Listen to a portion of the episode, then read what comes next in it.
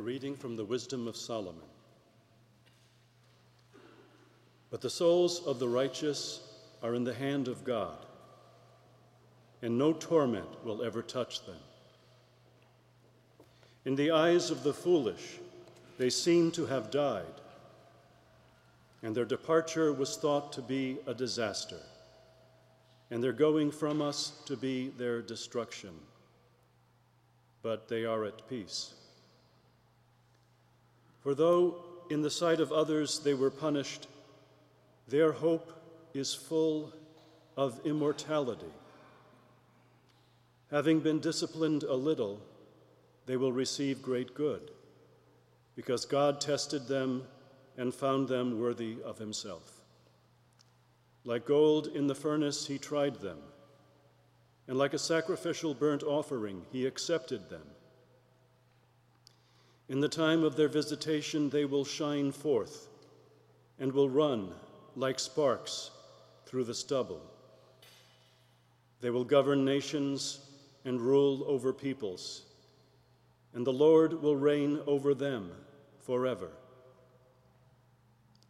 Those who trust in him will understand truth, and the faithful will abide with him in love, because grace and mercy are upon his holy ones, and he watches over his elect. Hear what the Spirit is saying to God's people.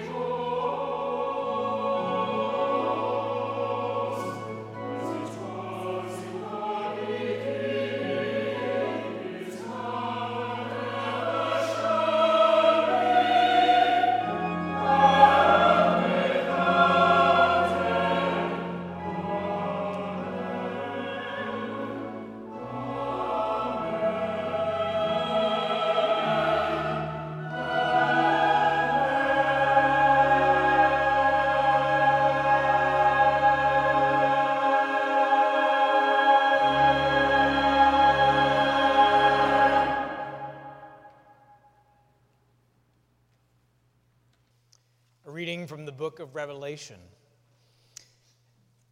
After this, I heard what seemed to be the loud voice of a great multitude in heaven saying, Hallelujah! Salvation and glory and power to our God. And the 24 elders and the four living creatures fell down and worshiped God who is seated at the throne, saying, Amen. Hallelujah. And from the throne came a voice saying, Praise our God, all you his servants, and all who fear him, small and great. Then I heard what seemed to be the voice of a great multitude, like the sound of many waters and like the sound of mighty thunder peals, crying out, Hallelujah! For the Lord our God, the Almighty, reigns. Let us rejoice and exult and give him the glory. For the marriage of the Lamb has come, and his bride has made herself ready. To her it has been granted to be clothed with fine linen, bright and pure, for the fine linen is the righteous deeds of the saints. And the angel said to me, Write this Blessed are those who are invited to the marriage supper of the Lamb. And he said to me, These are true words of God. Then I fell down at his feet to worship him. But he said to me, You must not do that. I am a fellow servant with you and your comrades who hold the testimony of Jesus. Worship God, for the testimony of Jesus is the spirit of prophecy. Hear what the Spirit is saying to God's people. Thanks be to God.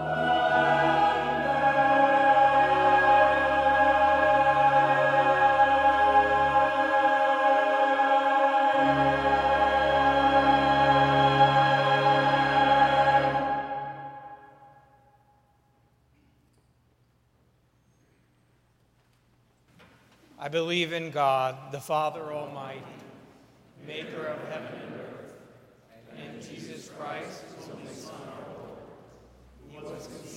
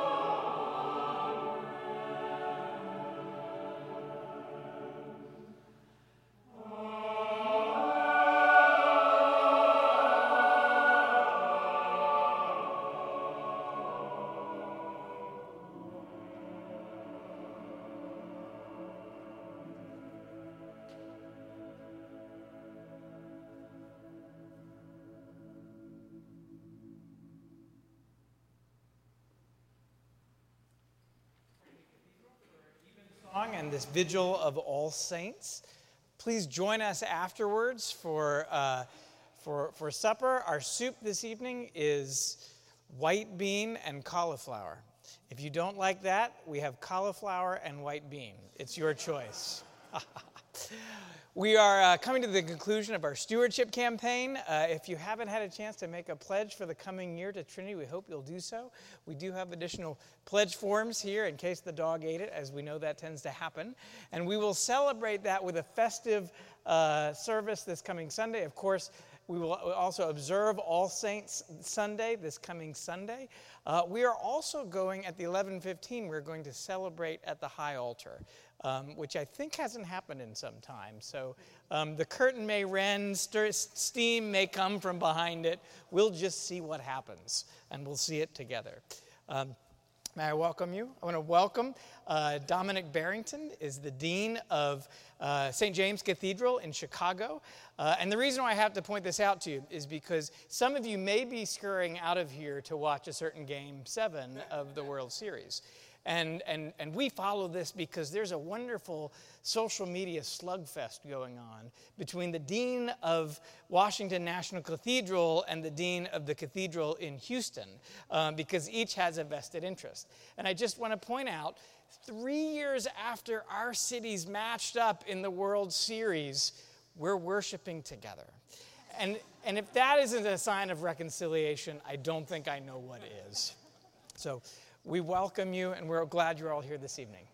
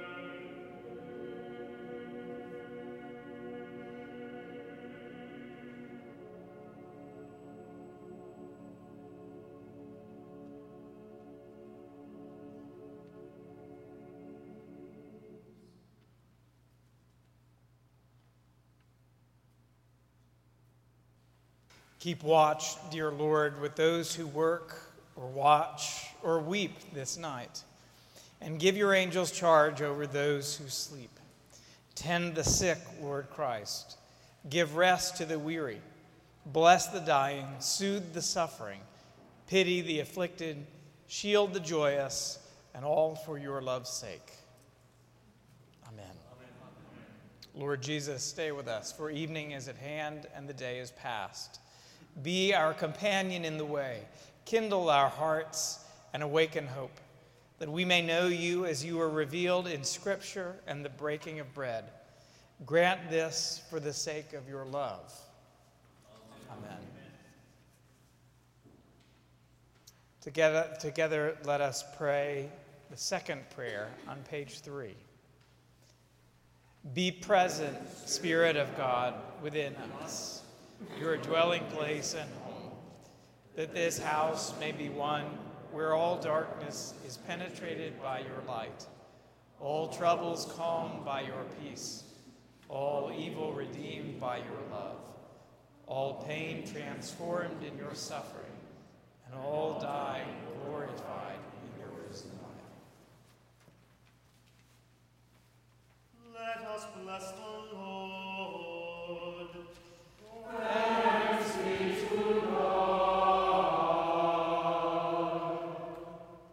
Peace of God, which passes all our understanding, keep your hearts and minds in the knowledge and love of God and of his Son, Jesus Christ. And the blessing of God, Father, Son, and Holy Spirit, be among you and remain with you always. Amen. Amen.